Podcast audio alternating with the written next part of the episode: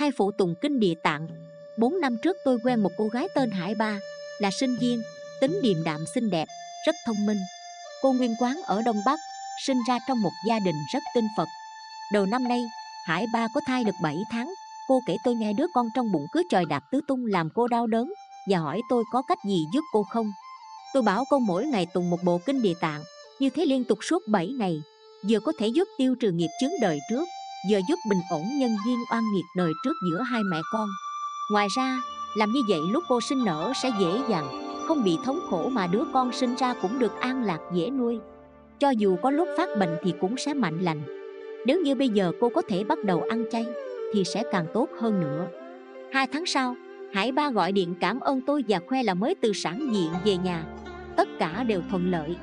Cô còn vui vẻ báo tin Lúc tôi đề nghị cô tụng bảy bộ kinh địa tạng. Trong lòng cô thầm phát nguyện tụng 49 bộ. Thật may là tụng xong 49 bộ Thì cô nhập viện Hôm sau thì sinh con. Lúc sinh, bác sĩ kêu cô ráng sức Lúc đó cô muốn niệm danh quán thế âm Bồ Tát Nhưng cô vừa mới nghĩ như vậy thì đã nghe bác sĩ nói Thấy đầu hại nhi rồi. Khi bác sĩ bảo là bé trai sinh ra mũm miệng khỏe mạnh Cô mừng phát khóc luôn.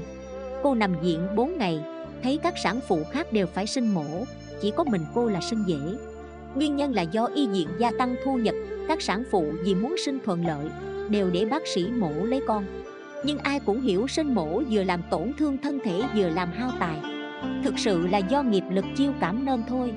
Mười ngày sau, Hải Ba gọi điện tới kể là hôm xuất viện về nhà Đứa bé không hề khóc dù một chút. Nhưng ba ngày sau thì lại khóc Liên tục cả tuần nay Bú sữa cũng khóc. Dì cũng không chịu. Bé còn phát sốt nữa Chẳng biết là nguyên nhân gì. Tôi hỏi, cô có ăn thức gì khác hay không? Cô giải thích, do mẹ chồng từ quê lên, Thấy cô ăn chay không ăn thịt, Nên rất tức giận. Bà khăng khăng bắt cô phải ăn cá trích để tẩm bổ thân thể. Vì vậy, cô phải miễn cưỡng ăn để cho bà vui. Rồi cô than, Mẹ chồng con đòi giết gà mái hầm cho tôi ăn. Phải làm sao bây giờ? Tôi bảo cháu bé sở dĩ khóc lóc ầm ĩ Là do từ lúc cô tụng cho nó 49 bộ kinh địa tạng Thì nó đã tiêu nghiệp, Lại tăng thêm huệ căn. Cho nên nó không muốn bú sữa có đồ mặn.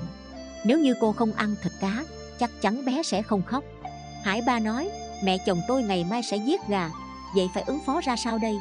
Tôi nói để không làm tổn thương tình cảm mẹ chồng Có thể nhượng bộ ăn chút gà, cá Nhưng tuyệt đối không nên giết sống Mà hãy mua đồ bán sẵn ở ngoài chợ. Dù vậy bản thân cô hàng ngày đều phải vì gà và cá đó trì chú giảng sinh Hồi hướng công đức cho nó Làm giảm đi tâm quán hận vì bị tàn hại giết ăn. Hải ba bèn thương lượng cùng mẹ chồng. Lúc đứa bé bú sữa nó vẫn khóc, Nhưng bú xong thì im lặng ngủ. Hải ba nghĩ thầm, Thằng bé xem ra cũng biết thông cảm cho tình cảnh khó xử của mẹ nó. Thân mẫu Hải ba vốn là người ăn chay niệm Phật thuần thành, Mấy ngày sau bà từ Đông Bắc lên thăm cháu ngoại. Hải ba kể, Thằng bé vừa thấy bà ngoại đã cười, Nhưng hễ thấy bà nội đòi bồng là khóc, Còn bà ngoại đưa tay bồng thì không khóc, Khiến bà nội nó không hiểu tại sao. Mẹ ruột Hải ba biết nguyên nhân đứa bé bú sữa khóc nên chẳng muốn Hải Ba tiếp tục bị ép ăn mặn. Thế là bà diễn cớ nơi đây phòng ốc không rộng rãi, xin phép mẹ chồng để đem Hải Ba và cháu ngoại về Đông Bắc nuôi. Đến nay, nhìn thấy thằng bé lanh lẹ khả ái, ngày một lớn khỏe, cả nhà ai cũng mừng. Giải thích trong kinh địa tạng phẩm thứ sáu, Phật dạy, về sau, nơi cõi ta bà này, nếu có người nào mới sinh con trai hay gái, nội trong 7 ngày Sớm vì đứa trẻ mới sinh ra mà tụng kinh địa tạng và niệm danh hiệu của Bồ Tát địa tạng đủ một ngàn biến Thì đứa trẻ mới sinh ra đó được thoát khỏi tội đời trước nó từng gây ra và sẽ được an ổn, vui vẻ dễ nuôi và sống lâu. Còn nếu đứa bé ấy đã có sẵn nhiều phước rồi thì phúc thọ càng tăng hơn nữa. Câu chuyện đến đây là hết. Cảm ơn các bạn đã chú ý theo dõi. Nhớ follow kênh mình để được nghe những câu chuyện Phật giáo ý nghĩa mỗi ngày nhé.